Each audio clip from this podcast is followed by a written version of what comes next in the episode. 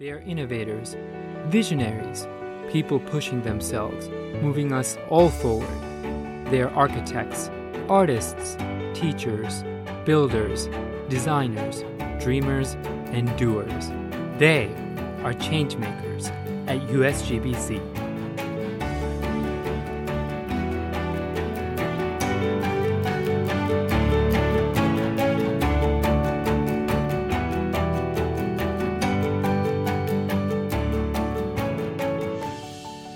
Welcome to Changemakers, powered by USGBC Plus, the member magazine of USGBC. I'm Rakesh Samarasekara. Do you ever feel like climate change or global warming is just too big to wrap your head around? Like there's nothing you could do to actually make a difference? Today's Changemaker has found a way through that feeling of paralysis. In the built environment, we tend to focus on the end result of the work we do the building, the space, the community. But what about the impacts from what happens before the building is constructed or after it's no longer in use? This more holistic thinking is growing in popularity and the subject of intense study. It's called Life Cycle Assessment, or LCA. For this edition of Changemakers, we sit down with Dr. Shawn Hunter, the Global Product Sustainability Leader for the Dow Chemical Company. In this role, he oversees product stewardship and sustainability efforts for building and construction at Dow. Not only does Dr. Hunter have a deep understanding of life cycle assessment, but he puts it into practice every day. Prior to his current work, Dr. Hunter led the development of Dow's 2025 sustainability goals and served as a sustainability consultant and LCA expert. Dr. Hunter holds a PhD in chemical engineering with a master's concentration in environmental sustainability from the University of Michigan, where he currently serves as an adjunct professor in chemical engineering. We had an enlightening and thought provoking conversation. Enjoy!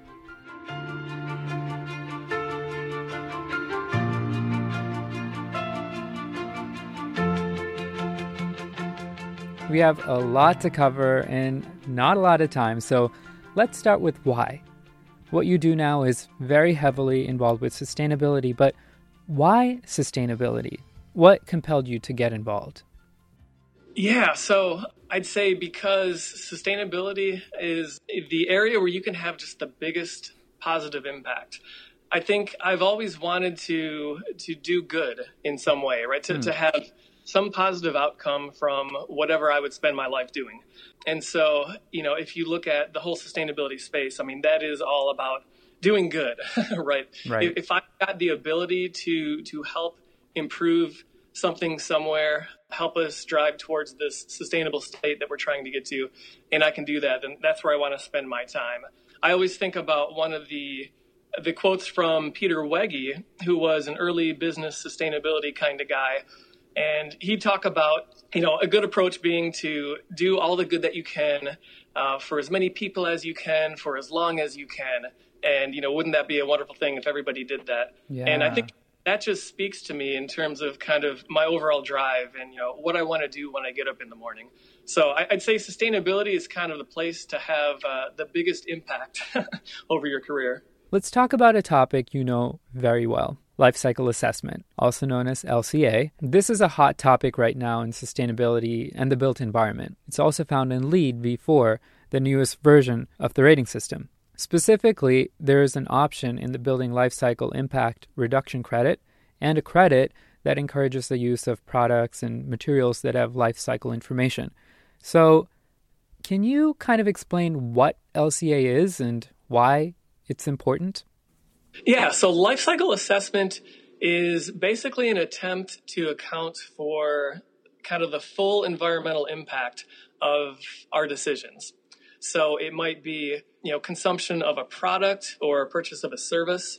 But let's say we're going to buy a beverage. You know, we're, we're thirsty. We, we want a soda or something like that. So the life cycle assessment is going to look at that and it's going to look across that product life cycle to try to understand what did it take in order for you to enjoy that beverage. Yeah. So obviously somebody had to make the beverage itself, somebody had to make the bottle, um, but also somebody had to make the plastic or the glass or the aluminum that's in the container, and somebody had to, to you know uh, extract those raw materials ultimately from the earth And then when you're done with it, you know, where's it going to go? Is it going into a landfill? Is it going into a recycling system?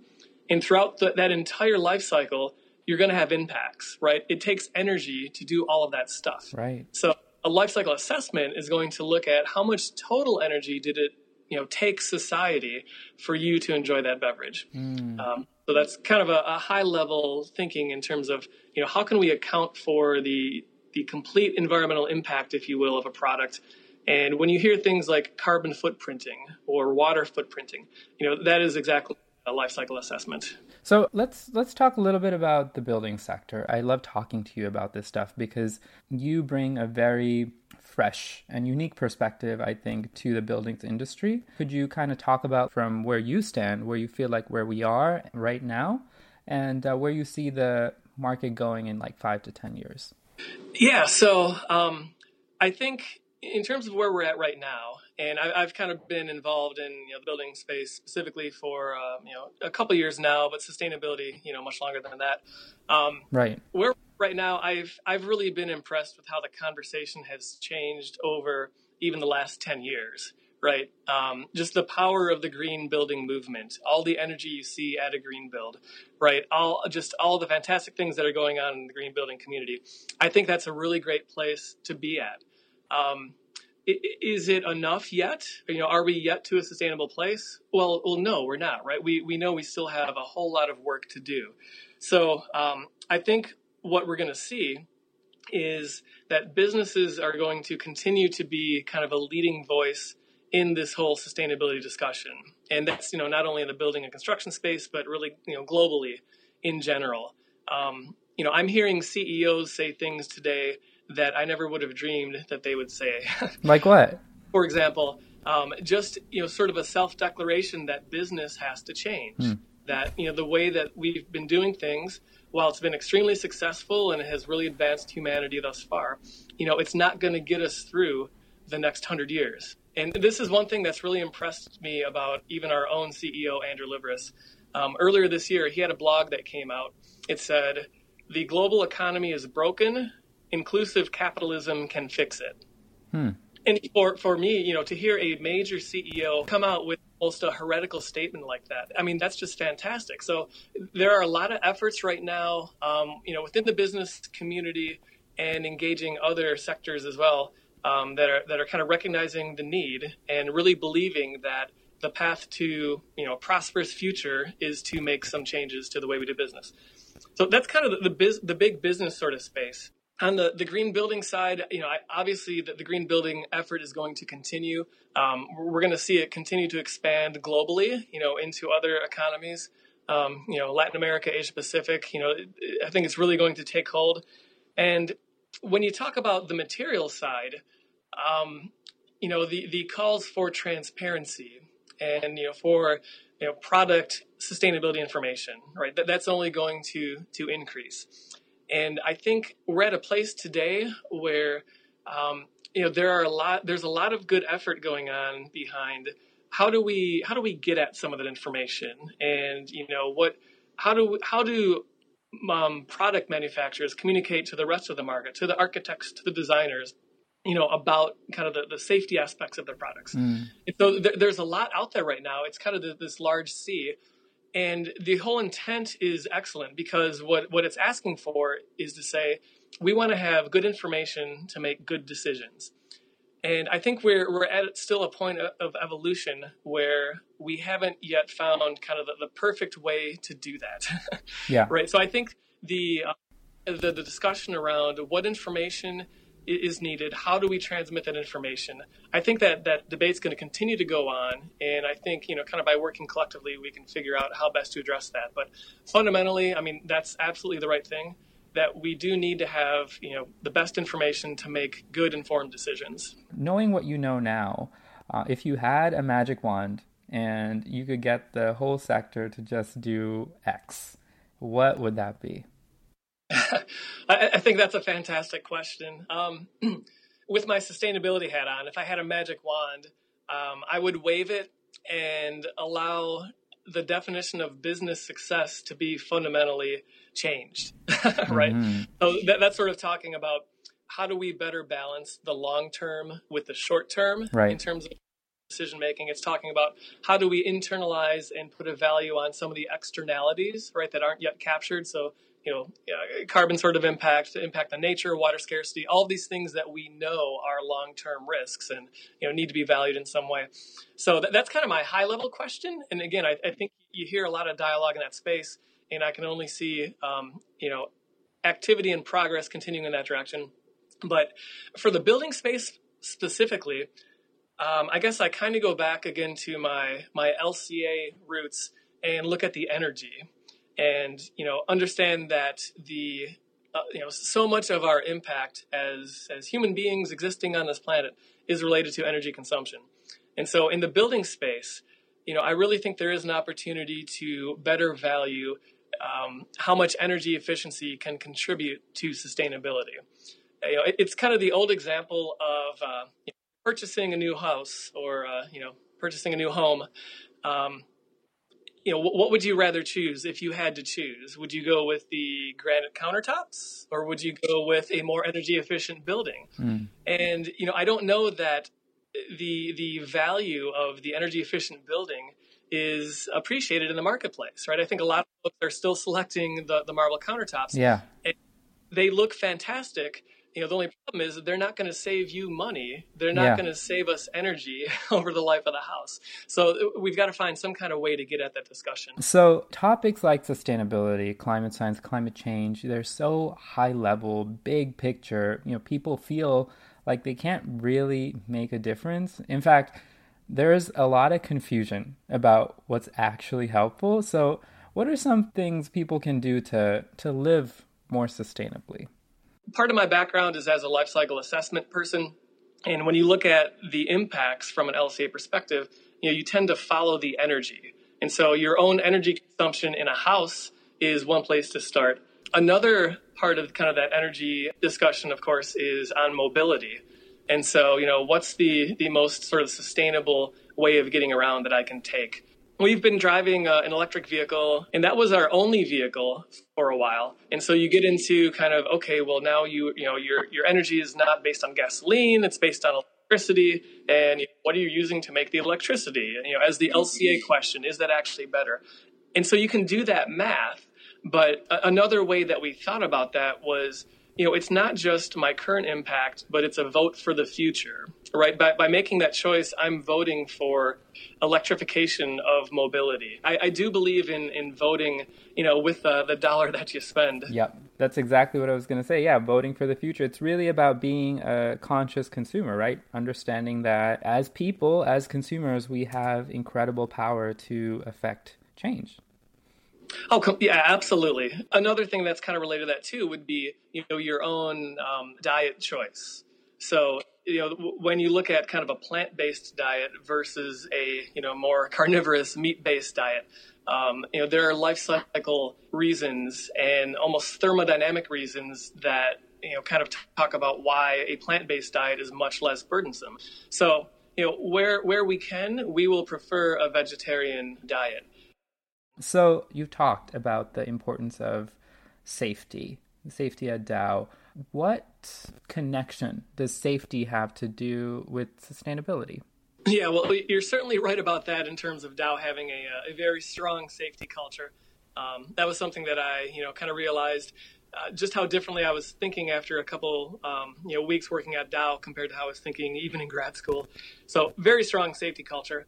And I think your question is a really good one because at one level, they both stem from the same intentions.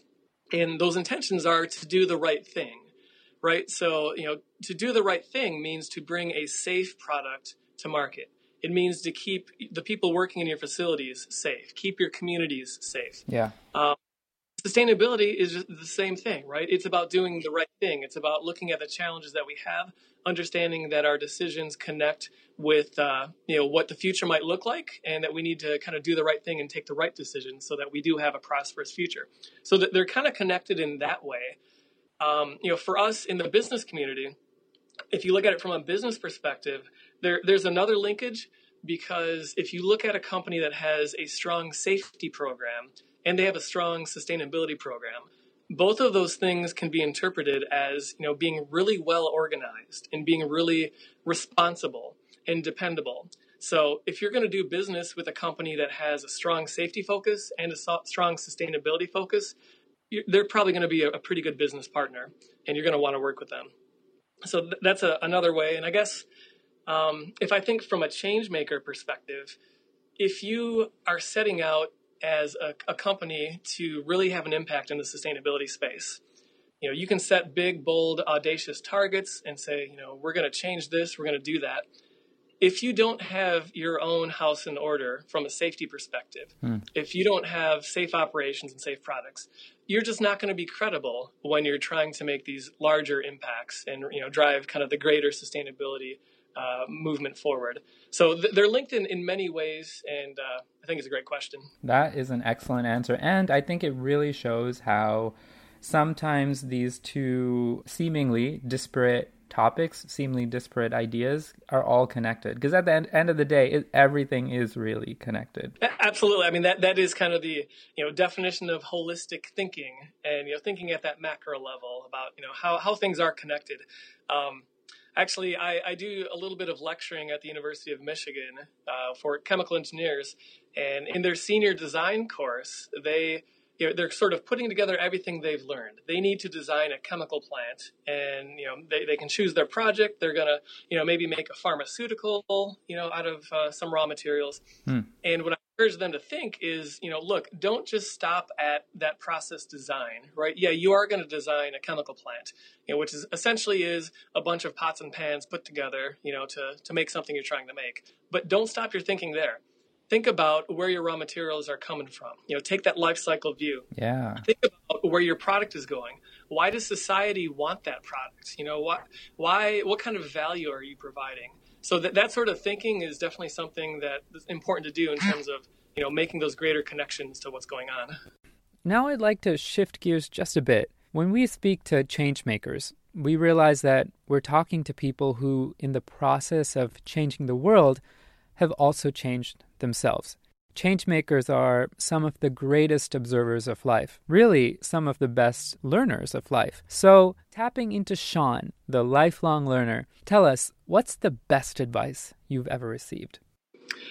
Um, I think we hear it a lot, but uh, be yourself. You know, be authentic.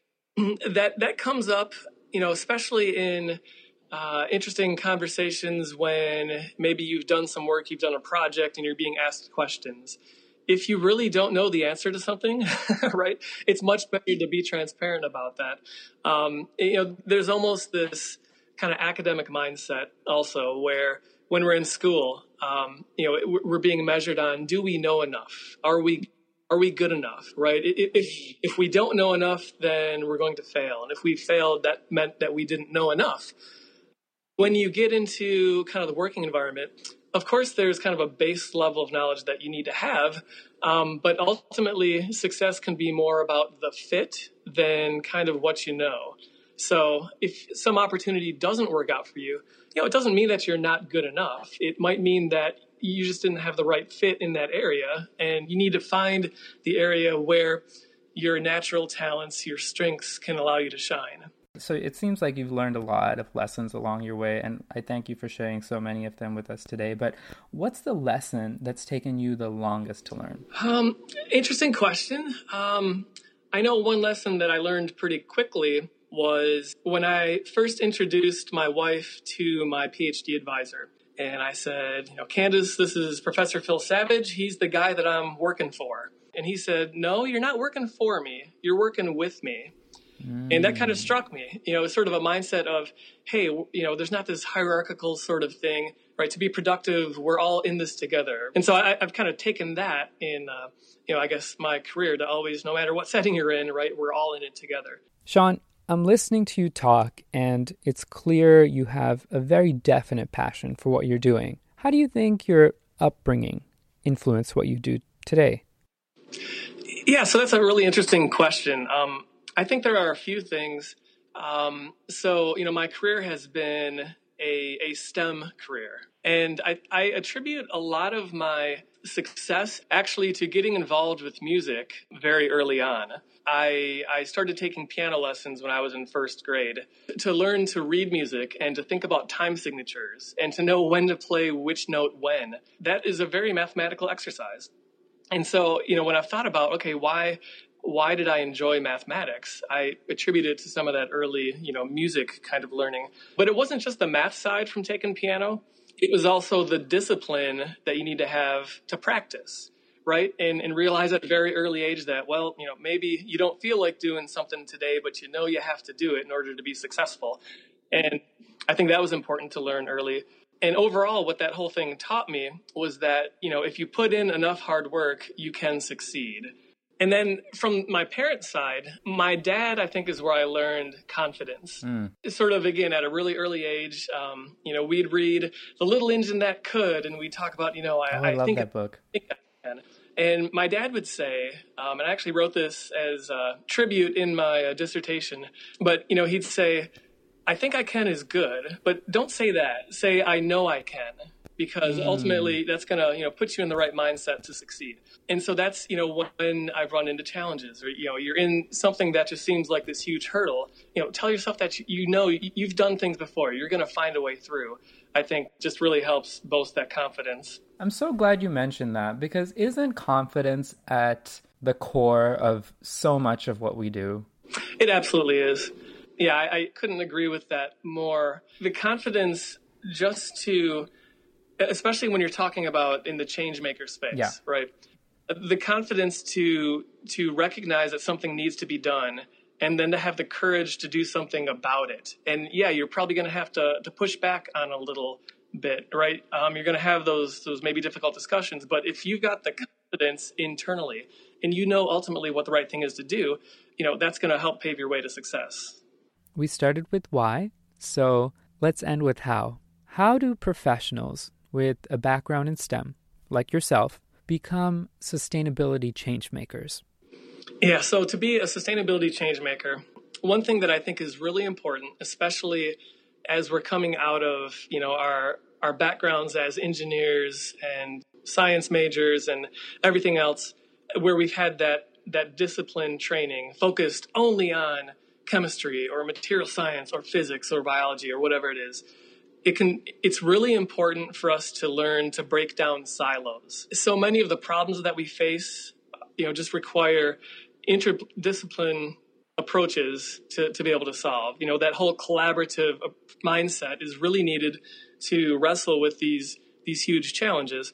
And so yeah if you're an engineer make friends with somebody in a social science and somebody who's going into government. All communities kind of have to work together to do that. So I think that's important to do to kind of to branch out beyond your own discipline. At the same time, if you're a STEM person, you need to recognize the value that you're bringing to the conversation, which is, you know, this science-based perspective, this sort of, you know, science critical thinking ability. In some sense, where's the data?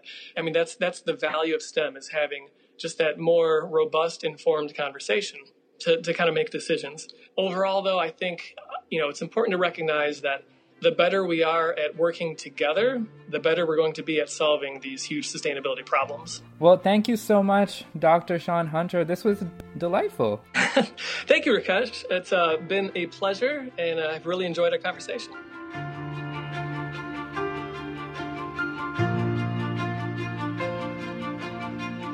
Learning something new is great, but it's even better when you can do something with it. This year, we're introducing a new Changemaker segment called The Takeaway that distills key points and provides ways to take action. Dr. Hunter strives to use the power of business and technology to transition all of us to a prosperous society that lives within the means of the planet. And this commitment isn't just limited to his professional life. He believes small and smart changes in our personal lives add up to a very large amount of good large enough to slow down climate change and potentially reach a true state of sustainability. The conversation we just listened to explores Dr. Hunter's work and the ripple effect it's having throughout the built environment. We also heard his predictions for the future of the green building movement. In the article that accompanies this episode on usgbc.org, you'll find a list of things you can do right now. Want to learn how LCA thinking has been added to LEED v4, the latest version of LEED? Take a look at the credits and options that address LCA at the building and product level. Check out the LEED v4 User's Guide to learn more about how the materials section has evolved from LEED 2009 to LEED v4. For tips on how to live more sustainably at home, visit the Green Home Guide. Review courses on the Education at USGBC platform to learn more about materials, environmental product declarations, and life cycle assessment. You can also get free CE hours by taking our quiz based on the conversation you just heard and reading the accompanying article.